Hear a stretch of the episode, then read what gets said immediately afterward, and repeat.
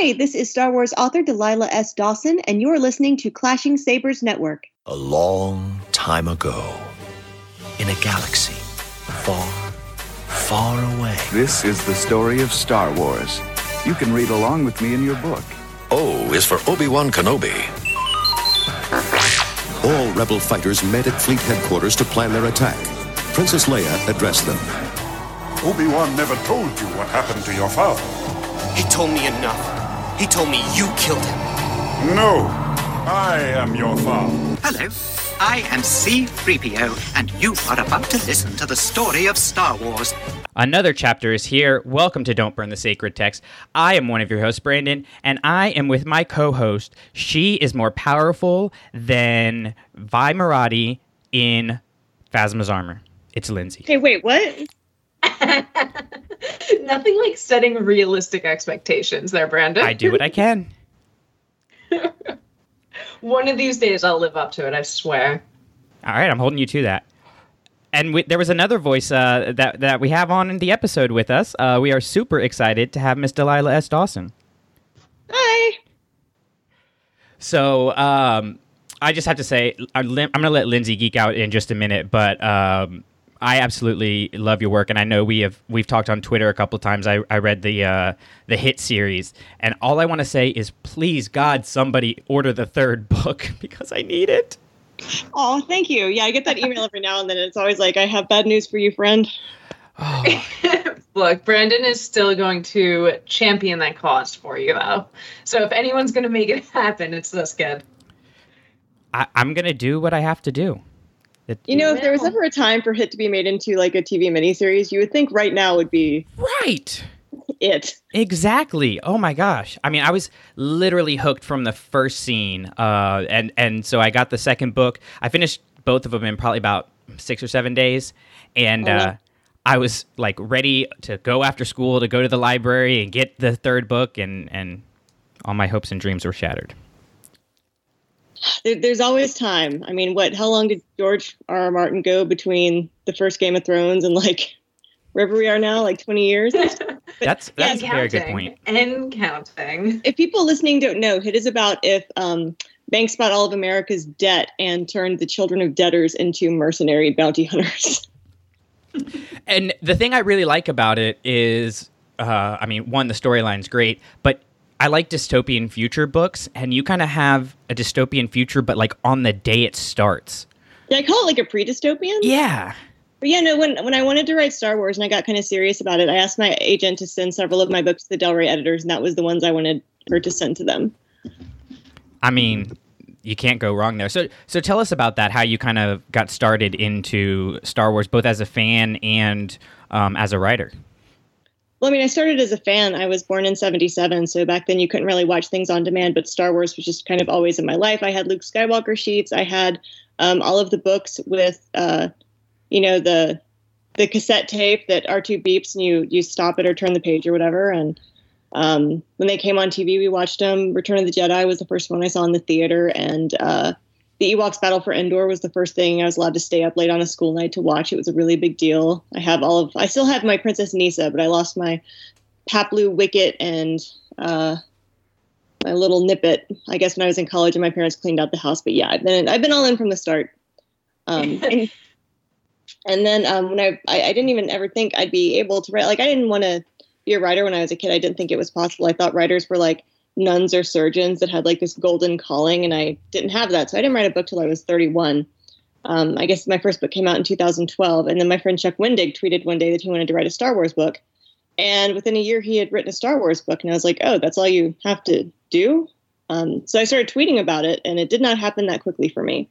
Um, but I like I expressed interest. I had you know five years of a pretty solid career under me. Um, I had some friends who'd written Star Wars who I, I you know asked to put in a good word for me. Um, and then I asked my agent to kind of send some of my books to Del Rey that might have some of the things you would look for in a Star Wars book. So not my romance, but my YA.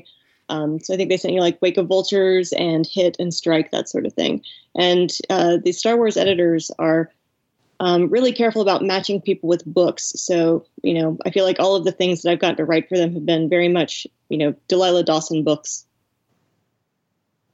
Yeah, it definitely comes through. You certainly have such a unique take on Star Wars and just being able to put us in a different place than we typically are as the audience, which is just a ton of fun. Um, and I was laughing too when you said that your parents threw out some of your stuff when you went to college. Same exact thing happened to me. I had case upon case of every Star Wars book a at the time 17 year old could probably have everything from the um, young adult master and apprentice series all through up the EU. And I go to college, and about a week later, my mom sends me a picture and an email. Just goes, "I took all of these to Goodwill today." oh my god. god. Oh my god! I every now and then. Like, hey, we killed the dog. Like, yeah but more expensive. Every now and then I go on eBay and I find like the most expensive version of a book imaginable and I just send it to my mom. like, remember when you threw this out? Look what you've done. you yeah, I was going through the attic when I was a kid and I found an old army trunk full of unopened 1977 Star Wars toys. And I went downstairs to my mom and I was like, I think we're rich now. And she was like, No, those are your Uncle Lee's. We can't touch them. And I was like, what? How would he? I mean, there's I haven't heard from him in 10 years. I have a feeling, but yeah, no, he came back and claimed those and I think uh, lived on that for a couple of years. Oh, could you imagine? That's so funny though. So it sounds like the Star Wars also kind of ran in your family. Oh no, um, I mean my my dad liked it fine. He was much bigger into the uh, long version of Dune, um, or say Enemy oh. Mine. Um, but no, I was I, I'm kind of the weirdest one in my family. So I'm I'm the one that latched on. Like he would watch the movies when they came on on Sunday at three o'clock, uh, you know, on NBC or whatever. But you know, I was the one that had the toys and the stuffed animals and the books and um, yeah, that was it was I, I was the only one who was obsessed there. He was really into Alf, so th- I think they're tasting more mainstream. in that period of time where Star Wars was not mainstream for 20 years, I think my dad just kind of noped out. Oh, that's so well. I'm glad you hung on there because really and truly, Phasma is my all-time favorite Star Wars book, um, and of course, I loved Black Spire and really dug into that. So I really wanted to start off by asking you: Did you see Black Spire and the continuation of these characters as a sequel to Phasma? I know a lot of people are equating it and saying it's a fantastic sequel. But is that really how you pictured it, or was it more of like a standalone project for you? Um, it's it's both.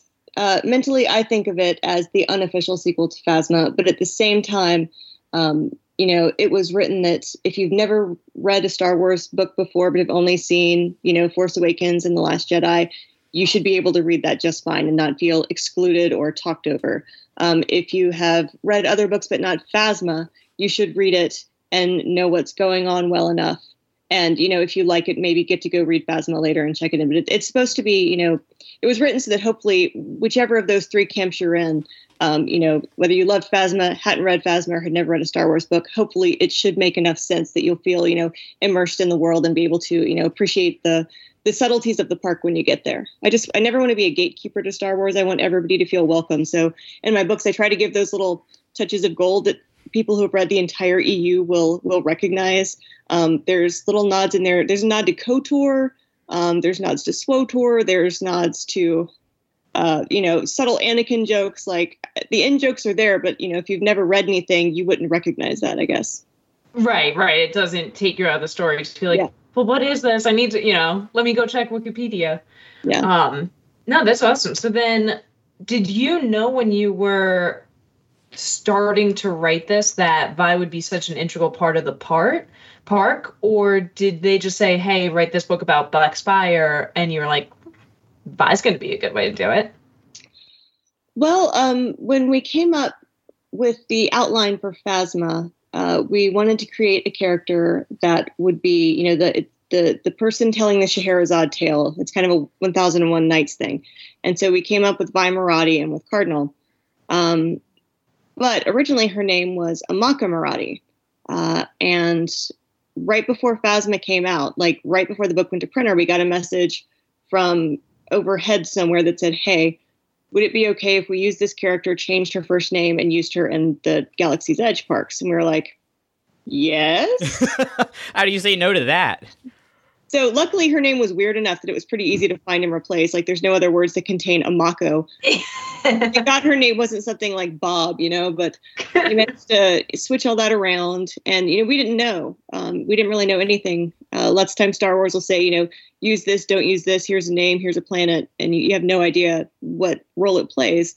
Um, but then we didn't really know she would be a big deal. They had the Galactic Nights 2017, I think maybe, where they did like the big Galaxy's Edge announcement. And they had a card, a collectible card that said, like, you know, Vi Moradi fights the First Order. And there was kind of a picture of her. And she kind of looked like Black Barbie. She had this huge ponytail. And she was like fighting off uh, stormtroopers with a blast from her. Like, oh my God, it's Vi. That's crazy. Wow, I can't believe she's in this. But even then, like, we did not know what a big deal she would be um, until the idea for Black, until the, you know, the, the order for Black Spire as a book came down and you know we were kind of told the the general scope of the book would be you know all Vi and Black Spire. It just worked so nicely. I'm so grateful that I got to to write it. Because uh, you know, in Star Wars, any character you create, you don't own it. Anyone can write anything except maybe Zahn and Thrawn. I don't think anybody else is allowed to write Thrawn, but in general, a little bit of an exception. yeah, yeah. Um, so no, I'm super grateful for that. But no, we had we had no idea that she would be a, a person walking around the park. It is it was it's otherworldly and amazing. I, I always liken it to like that day on Sesame Street where Snuffleupagus finally showed up and Big Bird was like, "I told you he was." like that's what it's like with Vi. I'm like, oh my god, she's real. Oh, that's crazy. And I mean, it it kind of makes sense just because it feels so organic. I think a lot of times you can get the impression that people cram things in because they had to, but the evolution of Vi from Phasma through Black Spire really does feel natural and organic. Um, but you actually mentioned one thing that I've always kind of wondered, which is in Phasma, we have everything going on through Vi and through Cardinal, and it's it's being told from her story. Was it important for you to make sure that we never got anything from Phasma's point of view? Because I feel like that's part of why she seems so larger than life and so villainous, is because we don't get in her headspace. Well, to be fair, the last chapter of Phasma is Phasma's point of view. So we do oh, get, true. get one chapter. But no, that was uh, kind of mutually agreed upon. Um, you know, uh, the writing a Star Wars book is is a group effort, and there are lots of voices and input. But it was kind of agreed from the start that part of the the emblematic like part of part of Phasma as a person is that she hides behind armor and that you never really know who she is. And that even though we were telling her story, we wanted to maintain um, that that level of mystery and, and curiosity, and that she's a person that would hide that. Like it's built into her character that she's a person mm-hmm. that doesn't allow you to see that. So it, it just went with who she was. But I'll tell you, I did have um, I did have this one thing that I wanted to have in Phasma, where uh, and it got cut as as things often do. But I wanted her to have a pet mouse droid and that at night she would like you know it would be in her in her quarters and she would you know talk to it almost like a diary like confess herself to it say what she had to say because she never she never opens up to anyone um, and then after she did that she would take it completely apart uh, destroy its its memory plug in a new one rebuild it and basically the next day it's like she has a new mouse droid Wow. And um, this would be when she already joined the First Order, right? Yeah, this was in the First Order. Yeah. Would do That'd this. be so. Um, and we couldn't do it, but in my head, like Phasma still has this mouse droid that she she ritually kills and rebuilds every night because she is hold clinging so so heavily to her secrets. Wow, total awesome. total head canon right there. Um, I I accept and insert. Um, wh- you know, Phasma. Well, first of all, Lindsay was very humble about Phasma being her favorite book she has a Phasma tattoo because of that book. I just want to make sure that that's oh, dude, yeah. that's awesome.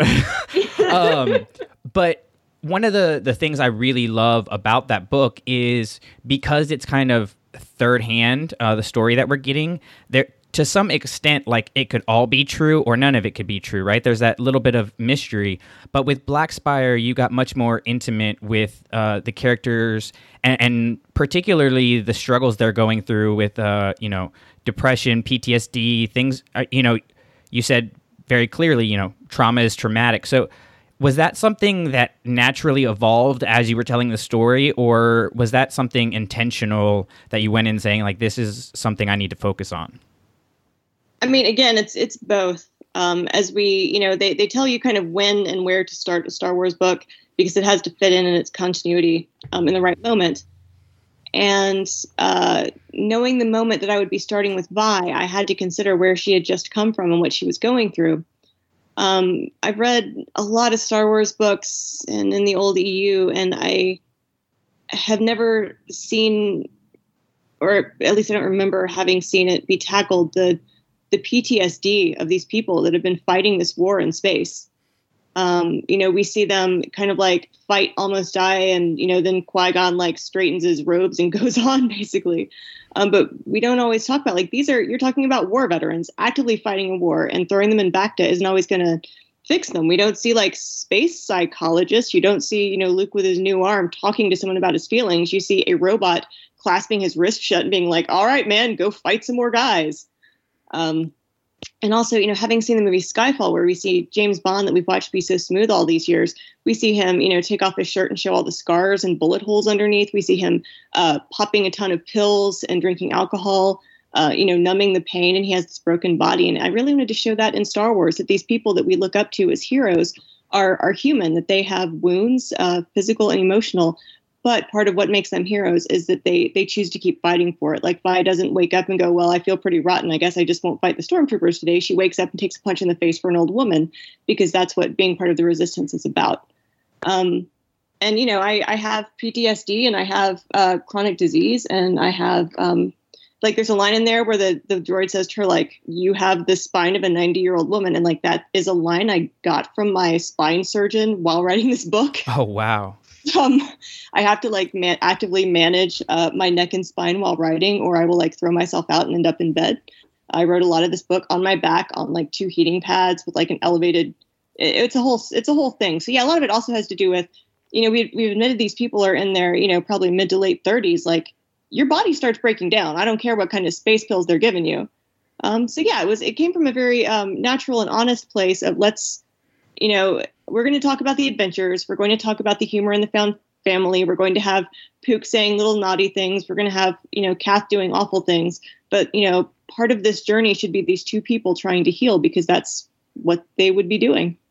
Well, I just have to say, like, it's awesome to hear, you know, you bringing your own life experience. And I have anxiety, depression, and PTSD as well. And so it really spoke to me. Um, and, and I'm glad that people are taking up that mantle now because you know we've seen it in Alphabet Squadron and a couple other books, uh, you know, dealing with this this post war trauma.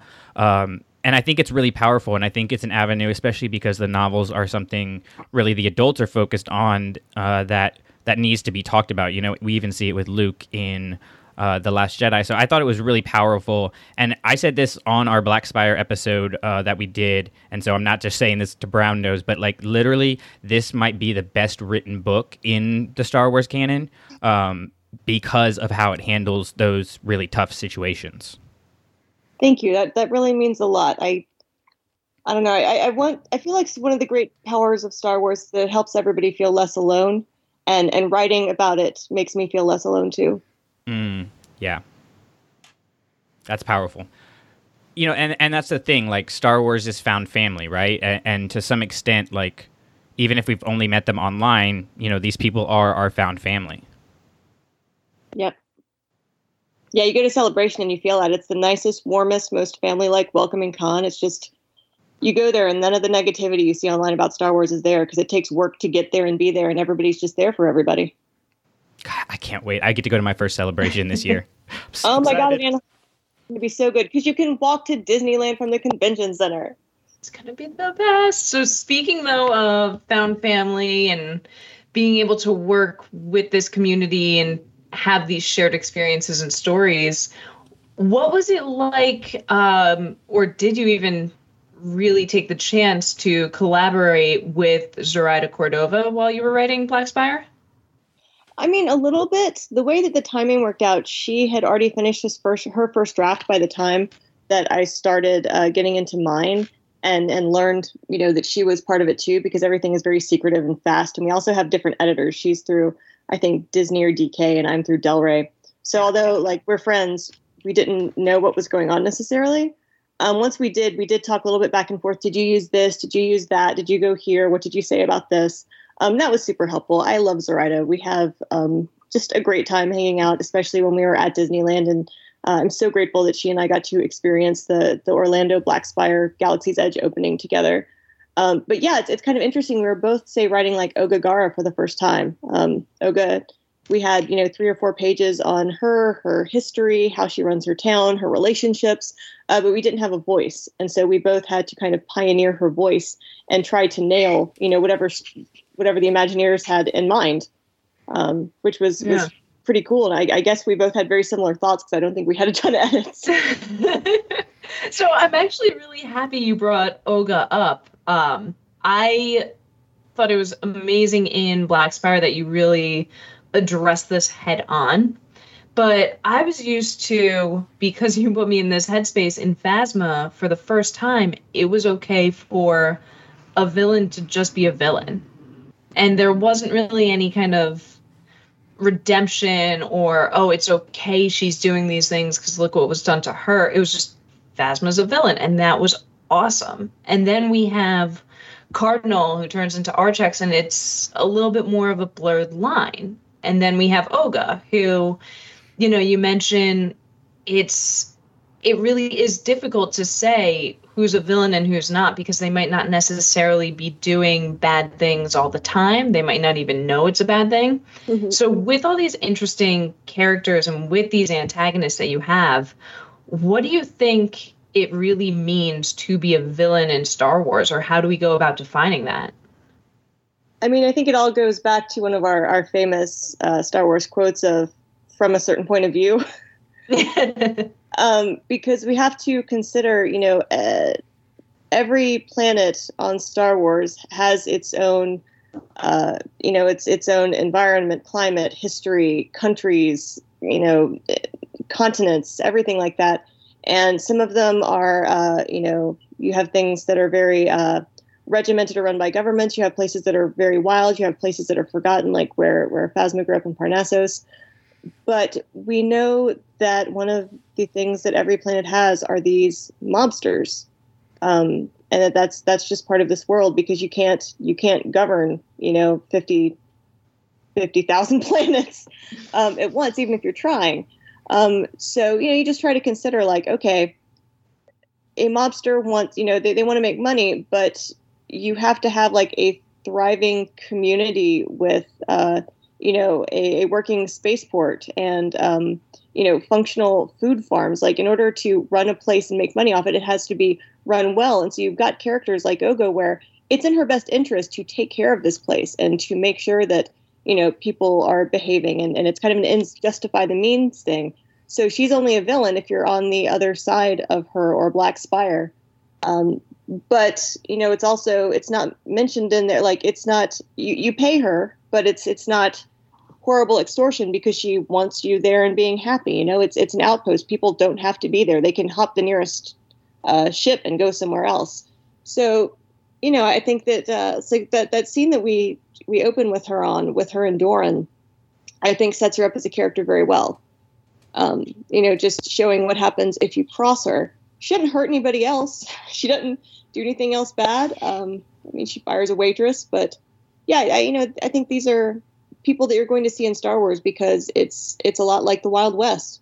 Um, and so, in a place like the Wild West, there's there's a lot of morally gray areas, and um, black and white and good and bad and evil and dark and it's it all gets it's all gray it's all gray does that make it more difficult to write for quote unquote you know depending on the point of view um, does it make it more difficult to write for villains or to write for heroes where you have to say okay these guys no matter what we still have to paint them in a positive light i mean i i don't I think that we look for certain things in a hero, for things that we admire and how they make us feel. Um, but even even Vi isn't isn't perfect all the time. Cade we know is not or Zaid we know is naughty.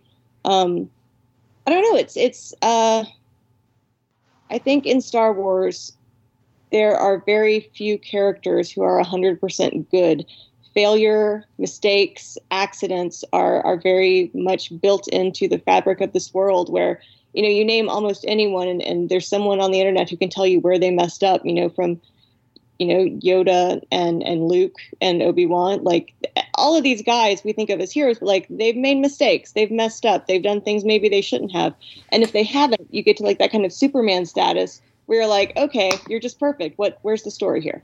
Where's the fun? Yeah. Yeah. I got to tell you too, I really geeked out when I learned that you, uh, I think it was you named a character after Lin Manuel Miranda. Yeah, I because when so good when we meet Zaid, I actually wrote down in my notes. I call that scene the farmer refuted scene. like this is so Hamilton, and I love it. Yeah, I think that was in the notes. Like a point, I, I had him like jump on the table and give a speech. Like when you jump down, they're like, "This is reading a little bit too uh, Jack Sparrow. Please tone it down." I'm like, but he's still so. And I, at first, I was like, "Wait, but he has to jump on and off the table." And I was like, "Oh, he just has to jump jump off the table in a less Jack Sparrow way." That's all they're saying. He can he can still jump on and off the table.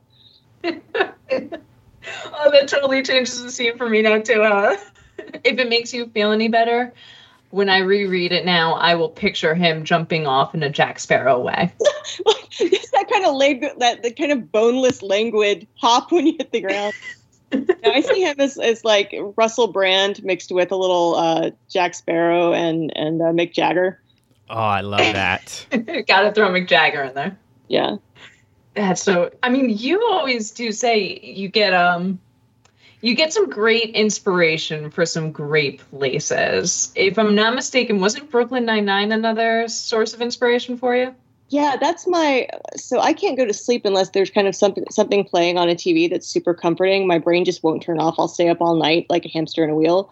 So I've learned that if I have these TV shows I've seen a million times, so it's basically um, Brooklyn Nine Nine, Community, Bob's Burgers, The Office. If my husband isn't around, I just put on one of those shows and kind of fall asleep to it. So Brooklyn Nine Nine has been my last year. It's Brooklyn Nine Nine every night, but I love that show because it's so funny, but it's real. Like everybody on that team knows they're flawed, knows they're weird. They support each other, they love each other, and they still do tough work. Like, yeah, it's funny, but like they still go out with guns and save people and put each, you know, put their lives on the line and save each other. So that was part of the inspiration for this, where you know Vi has to find her found family, and it's not like you know she has uh, 10 perfect recruits with perfect grades who can fly ships. She's on this backwater planet trying to collect these ramshackle people who don't even really quite believe in the resistance. So I feel like it has a very Brooklyn Nine-Nine edge in that they're kind of flawed people that are coming together, um, you know, for a just cause and kind of learning to be a family. Oh, 100%. It's a very colorful cast of characters, we'll say. So that really comes through. Um, so, look, one thing I also want to make sure I get the chance to ask you um, because after Phasma, this was top of my mind and something that's kind of been plaguing me for a while. Um, but you have this incredible way of telling these stories visually, whether it is through the Mick Jagger, Captain Jack Sparrow jumping on and off tables, or a little bit more in depth and built out. Um, you know, I, I always think of Phasma, we see these five stages of her throughout the book, where each stage she's literally putting on a different mask. Yep. Until she finally progresses and she finally hits that kind of peak Phasma esque version of herself. But then Cardinal, we see throughout Phasma and now Black Spire, he kind of switches on and off, and he doesn't have that gradual cadence of who he is. It really is just he has to take the armor on, take the armor off, and then put it back on when he needs it. And he needs to hop into these different aspects of him. So, in your opinion, when you're writing these characters, or even just people in our everyday lives, do you think they can really make these total 180 switches, or do you think they're just kind of progressing who they are? I mean, I, I think both are possible. Um, but cardinal, I feel, is um, is a very rare bird and a, a poor, precious cinnamon roll. Um, the whole point of Cardinal, what he came from, was when we were trying to decide who would be Phasma's foil in the First Order. You know, you start thinking about like who could be more evil than Phasma, who could be more hardcore, and you're like, literally no one. Go in the other direction. So you know he is um, the person like he is the true believer, good egg, good boy who firmly believes that the First Order is the way to go. They saved his life. They're saving lives all over the planet. First comma order. They're bringing order and goodness to you know the darkness. He like he's the firm believer, and when that breaks down and he is removed from the First Order, what's left of him? Um, so not only do you have to consider, you know, from a belief standpoint, all of his beliefs are shattered. Um, his he, he's never considered another. It, it's not like he thought he would, you know, one day leave and get a different job, you know, at Sienar-Jaemus or something. Like he was in it for life. Like that was his whole life. All of that's gone. Not only that, his body is broken. He's going to be in pain the rest of his life. He's never going to be healed. He's not going to be the fighter he was. He, he you know, it's he has he has all of his masks have been broken and he's basically like revealed to be a tiny little worm that's been hiding you know in the midst of all of this jawbreaker basically and um you know not only that but as we talk about like the first order in order to maintain these millions of, of troops that they have like they're definitely putting something in the water like they're wanting to you know up their loyalty tone down their testosterone like you don't want all of these, you know, horny stormtroopers running away, so they're probably dampening their hormones. Um, so and also, you know, you see when when Finn breaks out, like he kind of acts like a stupid teenager sometimes. So I figured probably these dudes breaking out who have been in the first order since before puberty, they're probably having like a second puberty. so, you know, they they talk about how like the human brain isn't fully online and on board until 25, which is why even very smart um, young adults make bad decisions. So I was like, these poor boys, they're probably having, you know, they're all of their hormones are going crazy. They're missing things that they've never had. They have things that they've that have been suppressed. So he's like this probably like puberty soup with with no future. And you've got like this person that you've tortured recently t- treating you like they're your mom. Like he's going to be so messed up. So I was definitely trying to show that in the same way that sometimes a teenager can seem like very mature and self-understanding and sometimes like a thrashy little brat that you know he's he's struggling with all this it's a struggle i wanted his his struggle to be apparent so if we can't get the third hit book can you please do a comic book series called Puberty Soup. It's just it's just like, like whenever anybody asked me like if you could write any Star Bo- Star Wars book you could, I'm like, well, first of all, anything they ask me to do, I'm going to do. But like, I would love to write that like 15 to 17 year old Kylo Ren emo, Nine Inch Nails listening to oh. eyeliner wearing, black hair dyeing. You know, I would love to write that like the Welcome to the Dollhouse version of Kylo Ren. You know, like I really enjoy that tumultuous uh, mix of I'm so soulful and I feel my heart to like I just hate everybody and you suck. it's like that identity crisis, you know, and and that's something that is present in in Phasma and Black Spire. I think it's one of the things the new canon is really dealing with that that maybe the old, you know, the George Lucas era didn't necessarily dig too much into. So I'm kind of curious at, the end, and this is spoilers for anybody listening you know, we see Cardinal or Archex. Yeah, he makes a choice, and, and I argued on our Black Spire episode that he makes that choice, and and he still doesn't fully know who he is. He still hasn't fully figured out his identity, and, and maybe he doesn't believe he ever will. Was that kind of the approach you were taking with that character? Like most of the time, we would have a full redemption arc, and he would know who he is, and then sacrifice himself, but he never really gets there. I I think that his action there maybe says more than mentally he's ready to, mm. uh, because he's clearly made his choice about which side he's on and what he thinks his life is worth. Like he he has chosen his path and he has chosen his future, and I think he's fine with it. But again, it's it's that puberty soup brain, you know, that sometimes you make that vicious choice, and and and everybody around you is going, "Hey, idiot, why are you doing this?" in his case, I don't think that's the truth. Um, you know, I think that he knows what he's doing. They know what he's doing. But at the same time, I think there's definitely a, a level of, of rage and rebellion uh, that you know is characteristic with with figuring out who you are and and making making the right decision and uh, I don't know I, I can't imagine you know, sometimes you can think like, oh, I could I could have written, you know, five different endings, and that's when we chose. But like, I think that that's he found his he found his purpose. You know. Yeah, no, I, I absolutely. And it was on his terms. Like so much of what has happened to him has not been on his terms. Mm. And the fact that this was on his terms and something he actively chose, no one, I didn't tell him to do it. No one asked him to do it. He he chose his purpose. Yeah, and, and the fact that he, you know, paints his own armor, I think, says a lot about that.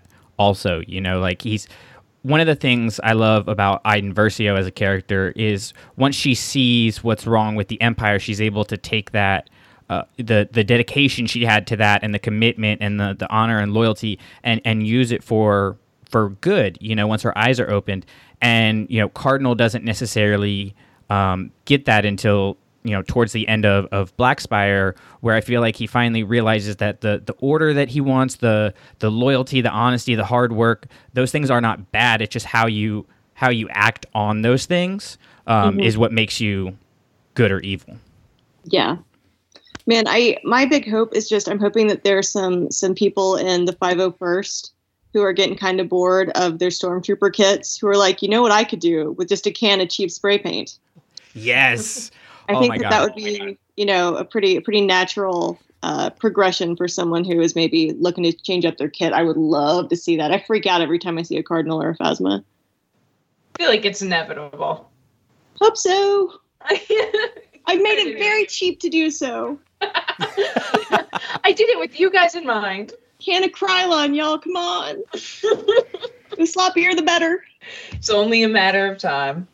Um, no, but with everything else that you've done, I think you really cemented your place as kind of one of the top-notch writers for Star Wars, at least in, in my humble opinion, for sure. Um, and I know you can't say too much about what's coming up, but you do have the Skywalker saga coming Yep. up. So just so that I can emotionally prepare, can you let us know a little bit about what to expect there and how it's going to be different from the typical story that we know? Sure. So the Skywalker saga is they God, it's a super beautiful book. They I got my author comps. Um, they arrived while I was at Galaxy's Edge. Um, they are beautiful, heavy, uh, coffee table size books. Um, but it is a fairy tale retelling of episodes one through eight um, from the point of view of uh, you know a, a a read aloud story you know the a storyteller telling a story to children that would interest children which isn't to say it's not for adults. It's just you know if you go back to episode one like say you've got an eight year old and you're like let's let's go get you into star wars. Let's watch episode one. Episode one opens on a board meeting in space um, where we discuss a trade embargo with some dudes who I would have to explain to my kids, okay, this isn't politically correct. So um, which is not the best entree to Star Wars, you know, like kids don't get real excited about that. So what we're doing is looking at the movies from the perspective of the wonder and excitement that brought us all into Star Wars, the thing you really connected with, you know? So we start with, you know, there was a little boy on Tatooine who had a dream. And it's the focus on on Anakin and, and what it feels like to be, you know, a slave at Watto's with your mom, and suddenly these space knights show up, and you see the dude's lightsaber, and you're like, "Oh my god, all my dreams, all my dreams are happening right now." And look, here's this beautiful woman, and I will love her until I die. Um, not in those words; it's a lot more poetic, um, but it's definitely a focus on the the power and wonder in Star Wars, and the the parts of it that are so magical. You know, I, I, we talk about the the animals and the aliens, and you know, yeah, we have to mention some of the trade embargo, but it's it's definitely not like a three page scene. Uh, so it's going to be great for reading aloud. Um, the artwork is incredible. It's by Brian Rood, who is you know an official uh, canon Star Wars artist. Um, you can see him at Celebration at most of the uh, big comic cons. His work is just beautiful. Um, I, I think if you look at my Instagram and, and my unboxing, the first page I turned to was Anakin and Obi Wan fighting uh, on Geonosis, and it's just like holy crud. um, so yeah, it's definitely like definitely you know if you have a kid in your life it's a really good book. If you're an adult who's a collector and wants to you know just enjoy the the series with you know a one book read through and, and looking at beautiful pictures it's for you. It, it's going to look great on a coffee table. Um, you could definitely hold open a door or like kill a big roach with it. It's just a really beautiful book that I'm, I'm so proud that i got to be involved with and kind of interpreting uh, and condensing all of the movies into you know one cohesive story uh, you know that that follows these force wielders as they discover their destinies I I can't wait. so I teach elementary, and of course, you know, I use Star Wars because you know, teaching you have to use Star Wars, and um, when I start the year, I actually usually start with the the little golden books of all the the Skywalker saga. Um, but I'm super excited about this one because I plan on actually taking your book and that becoming my new uh, read aloud book. So you saying it was meant to be read aloud like really hit my heart. I'm like, yes, I cannot wait to have these uh, books and share them with with the kids. Um, is that is that a factor in in how you write it considering the fact that like it's going to be parents reading to children or or maybe even children trying out Star Wars for the first time Oh, definitely. I mean, I'm writing for, from the perspective of the mother of a precocious young blonde son. Um, so, you know, watching the movies in order um, with my son in mind, I have never been so heart wrenched, um, which I wasn't prepared for. Like, you know, if you ask me which movie I watched the most, it's probably, you know, Force Awakens and Last Jedi. Um, and then it goes back to like Return of the Jedi, and then my husband's into Empire, but then you have to start with New Hope. But we just don't watch the prequels as much. And as much as I've seen all of them over the years, and I saw all the, I've seen everything uh, since Return of the Jedi in the theater, you know, on like opening night. Um, and you know, we were late for our rehearsal dinner because we were at Attack of the Clones, so like been there. But I've never watched them all in the leisure of my own home, carefully and slowly in order, paying close attention to the threads that tie them together. I was a I was a heaving, sobbing mess at some points, and my son would come in and be like, "What's wrong?" And I'm like, "Never leave. no, you can't go with." You know, like it's it's so yeah, it's definitely interesting as a parent to look at that. But basically, I'm like a ten year old, so I would watch the movies with you know a. Uh, I'd have a Word document open with a laptop in my lap, and I'm watching the movies, and I'm just typing the things that struck me as as important and ignoring the things that I found boring. um, so you know, I, I tried to bring a child's perspective to it from that kind of arena, and from knowing what my son, as a ten year old boy, is interested in versus not interested in. Mm. Um, and then also, you know, bringing kind of unifying the voice and cadence to a read aloud voice, but not dumbing it down. Um, I know sometimes when we condense the Star Wars stories for kids, we kind of lose all of the adjectives and magic, and it turns into he went here, they did this, she did this, he went there. Um, so I definitely tried to, you know, put in the. Let's see. Let me let me get one out here if I can get one, and give you an example. Yeah, I got one on the bookshelf because the box is too heavy but you know, I was trying to to mention the things that that the kids would like and would find magical.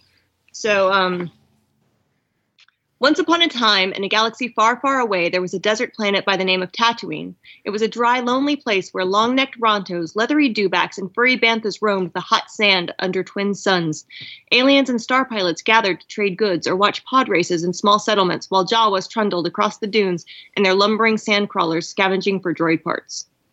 Oh my gosh, that is beautiful. Like, yeah, you, you definitely hit the nail on the head there that, that some of the younger books, I don't think they necessarily intend to talk down to kids. Um, Yeah. but they do lose a little bit of that, that flair and flavor that um, gets people hooked in to Star Wars. Oh man, I'm just, my teacher heart is so happy. I'm gonna have to buy like six copies of this book. It's gonna be amazing. That was that was the first paragraph of the opening crawl. Um, but that's that's where we started, and I don't. I like big words, and I have since I was a kid. My kids like big words, so yeah, you get stuff like, you know, trundling, or or leathery, you know, versus you know, I I, I love, love big, it. colorful, tasty words.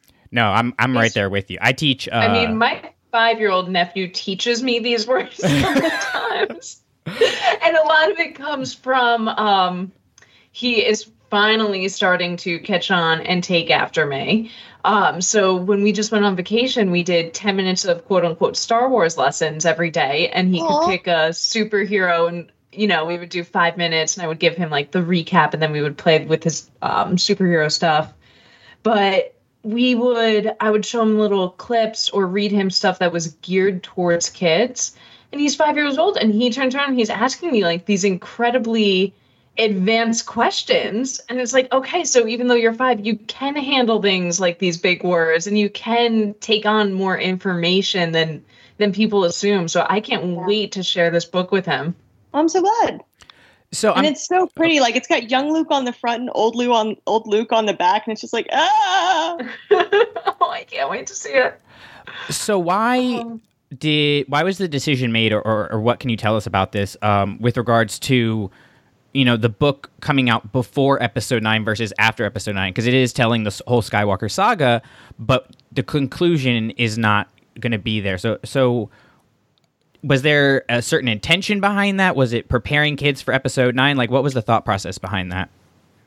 Um, I have no earthly idea. Star Wars tells me how high to jump, and I, that's pretty much it. But yeah, it would make sense, like preparing kids for nine or maybe they have something planned for after you know maybe maybe everybody goes dark and dies and they decided that's just too much for it. I have no idea. But that's one thing i've tried to be really careful saying on twitter is like there's no new information here. I do not have any inside information. I haven't read the nine script. I have no hints or clues. So everything in this book is something gleaned from the movies. Um, so yeah, there's there's no when I when I've mentioned that like you know Rey is one of the main you know main uh, perspective characters. I've had all the you know the oh my god she's admitted it, and you're like, dude, I don't. I'm watching the same movies as you are. I just you can't tell the story of the Force Awakens and the Last Jedi without Rey as the main yeah. the main perspective character. Like you can't do it. So you mentioned earlier um, that writing any Star Wars book is a collaborative process, and of course, we here at Don't Burn the Sacred Text and are are chomping at the bit to find out what Project Luminous is about, uh, which I know obviously you can't tell us anything of, but I'm kind of curious. You know, what's the difference between writing, you know, a book like Black Spire where you kind of have control over the the whole story, um, versus doing a bigger project like Project Luminous where you're working together with these other creators? since I'm not in Project Luminous, I don't know anything about it except that I'm heckin' jealous. Um, I have no idea uh, what what they're what they're doing. Um, I, all I know is that, from my understanding, uh, we're very fortunate those of us writing in the new canon because most of the time when we have questions, instead of getting sent back to you know the Star Wars RPG book, they say just make stuff, make just make something up. Um, whereas I, I, believe in the in the extended universe in the old EU, you had to kind of like make your book mesh with the other 200 past books. But when I got tapped to write the perfect weapon, you know, I was all excited and I sent an email that was like, okay, you know, when does the when does the Star Wars story Bible arrive? Like, do I need to be here for FedEx? And they're like, there's not one. like pulling out my yeah, you're the Bible. Key books, my character books, my like my creature books. I've got you know dozens of Star Wars nonfiction, and I was like, okay, which of these apply? And they're like, yeah, nothing. Make stuff up. Wow. And that's amazing. Can I use the Night Sisters of Dathomir? And they're like, nah. And I was like, Rancors, no. Well, what about this planet? Nah. Just make one up. and suddenly, like, you guys are just telling me to make up planets. Like, do you know how dangerous this is, giving me this kind of power? Thank God they did, though. So, Danger is good. We definitely get to, you know, as much as there's stuff from the EU I would love to mine and use again, um, a lot of the the new canon is just make stuff up. Like um, in, in Black Spire, you know, we received, Zoraida and I got this like 169 page like dossier of Black Spire information, pictures, uh, maps that you couldn't read because they were too small and couldn't be expanded. Um, we had all this information, but under the animals listed, because I'm always really interested, I love Star Wars animals. I love uh, making them up and, and naming them and stuff there were just some animals named there. Um, Lahiru, Dugger Dugger, Pepper Birds, and I was like, "What are these?" And they're like, "We don't know. We just came up with the names." I was like, "Well, can I can I can I fill those out for you?" So like I I wrote them into the story where Dugger Dugger are like these shy, you know, moon gray deer with big luminous eyes, and the Lahiru are like if turkeys and raptors had babies. They're like little, you know, kind of reptile birds that run around. And the Pippa birds, since we're in Florida, I just made them um, ibises so they're described like, you know, if you saw an ibis, you'd be like, oh, that's a pippa bird. So, you know, we, we get that's to make some so cool, stuff like that. And then I my mean, they're, the star Sorry, mark. go on. Oh, just my son created the star marks that, that Archex eats. Oh, that's awesome. so cool. I mean, there is the one other um, short story aside from Perfect Weapon that you definitely expanded on and gave us a good look at what's going on in the galaxy. Um, so you did Scorched, which focuses around Greer Sonnel in Bloodline, and that is uh, what probably one of my all-time favorite minor characters. Um, I love what Claudia Gray did with her. I love how she interacts with all these other characters, and mostly that she has that chronic disease that people don't get the chance to see, and seeing how it defines who she is or doesn't define who she is. She is someone who, if I could pick a character to expand on and learn more about, I wish we had a full novel for her or anything. So, did you have to really collaborate with Claudia Gray while doing that, or was it just like, here's the notes on who she is, here's what you need to do, go for it? Um, at that point, I hadn't met Claudia and was terribly intimidated by her because she's Claudia Gray. So I think I might have like shyly sent her a message asking a question, but in general, like I just never want to bother anyone ever.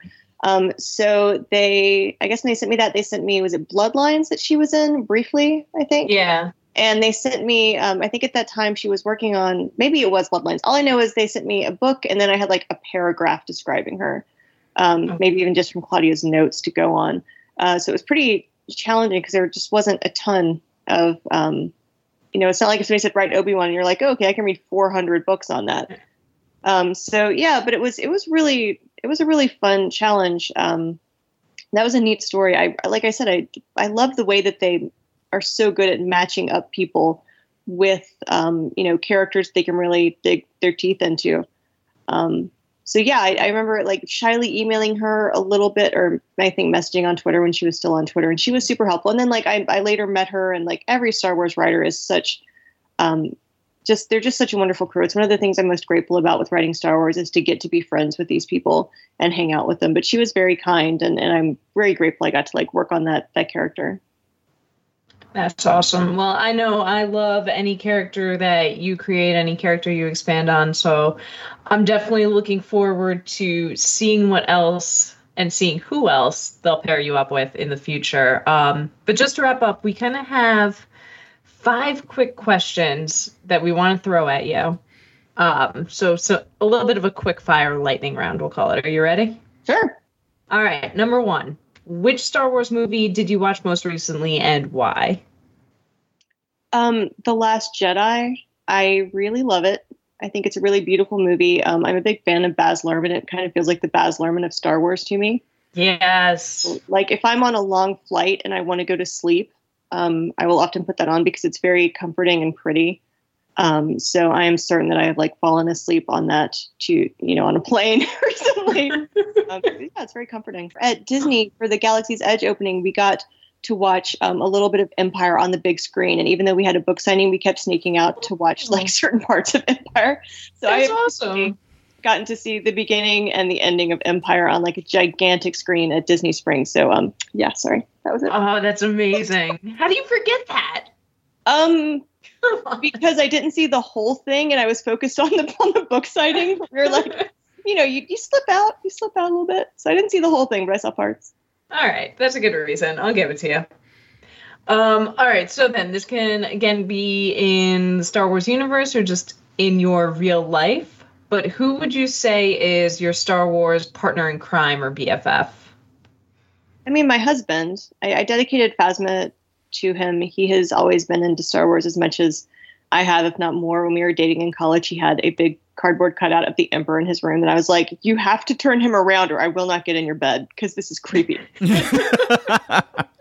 Um, but yeah, he taught me how to play the RPG. I'd never played an RPG before, and he he killed me because I wasn't I wasn't uh, taking it seriously enough. So that's that's the opening for Phasma is you know me barely forgiving him for killing me with a pack of Nograi in a Jedi library. Um, and we've seen all the Listen. movies together. I think even we were even when we were broken up um, for a year, we like saw movies together. so yeah, he's he's the absolute best. Um, but if we're talking about in the Star Wars world, um, I mean, I just want to live with the Ewoks on Endor. I think that would just be fine. Living Ooh, in- so you might have actually just answered question number three then, which is to live with on Endor? Oh, that would be even better. All right, so we're going to do six questions now. but who would your Star Wars pet be? Ewoks are not pets; they are sentient beings. They are they are fully conscious. um, and they are absolutely not pets. Um, oh man, Star Wars pets, man, there's so many good pets. That's a really hard one because the answer would be all. Um, like I love giving, I love this. The animals in Star Wars are my favorite things. Like I love giving Oga Garra like this untidy loft cat that's always just unkempt and like snarled in its hair. She's like this is dirty cat. Um, and I love Waba, of course. But you know, when I went to Galaxy's Edge for the first time for the opening in Disneyland, I bought one thing for myself, and it was the puffer pig in Bina's creature stall. Um, it's so cute, and it makes the best noise when you squeeze it. And I know that they can be quite dangerous, but uh, I can say that I've actively chosen as a pet this puffer pig who does this. That is fantastic. Oh God! And then porgs, and then I'd have fifty porgs. I feel like how about we we'll give you this instead of having I one run a pet. farm. you can okay? I breed Yes. porgs. I have a puffer pig. I have a pig. I have tauntauns that I ride. I like it. All right. Um, this one I feel like is going to be hard because I personally love your Twitter account as is. But if you had to pick one Star Wars character to take over your Twitter account for a day, who would it be? Oh, no question. It would be Pook. Oh, that would be so Oh. good. I'm here It for be. it. I would love to see Pook take on the trolls and just like, uh, you know, with the the speed and quickness of a bot, just respond to to people all day. I I love Pook.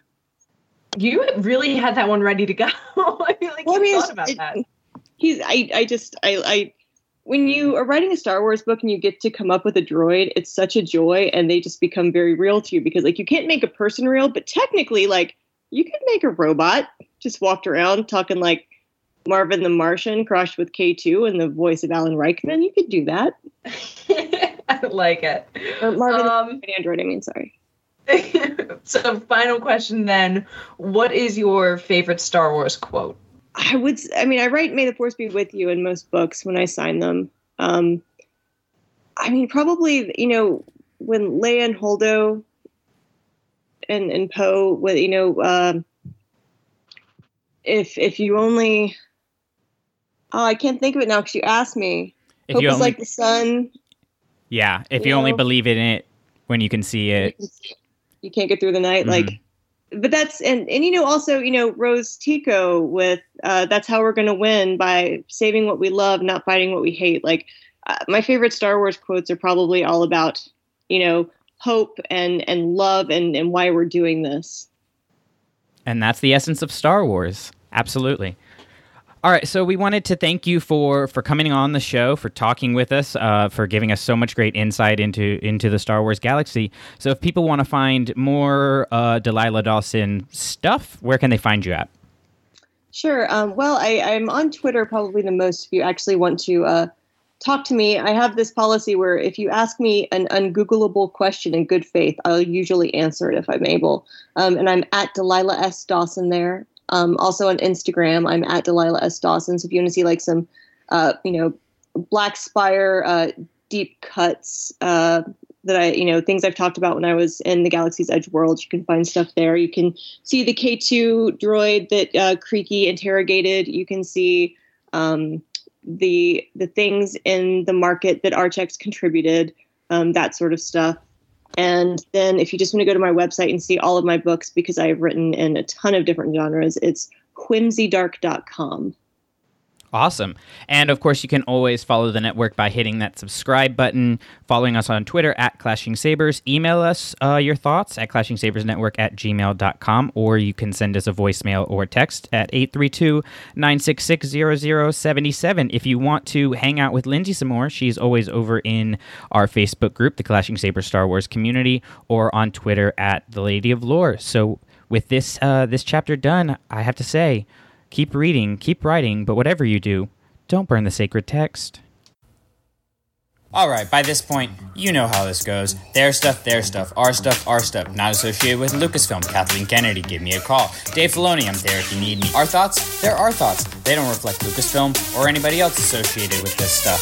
So, if you don't like it, we're sorry. If you do like it, great. Let us know either way on iTunes, on whatever podcatcher you're listening to us on. Rate us, review us, share us, tell your friends about us, and dadgummit, whatever you do, just don't burn the sacred text.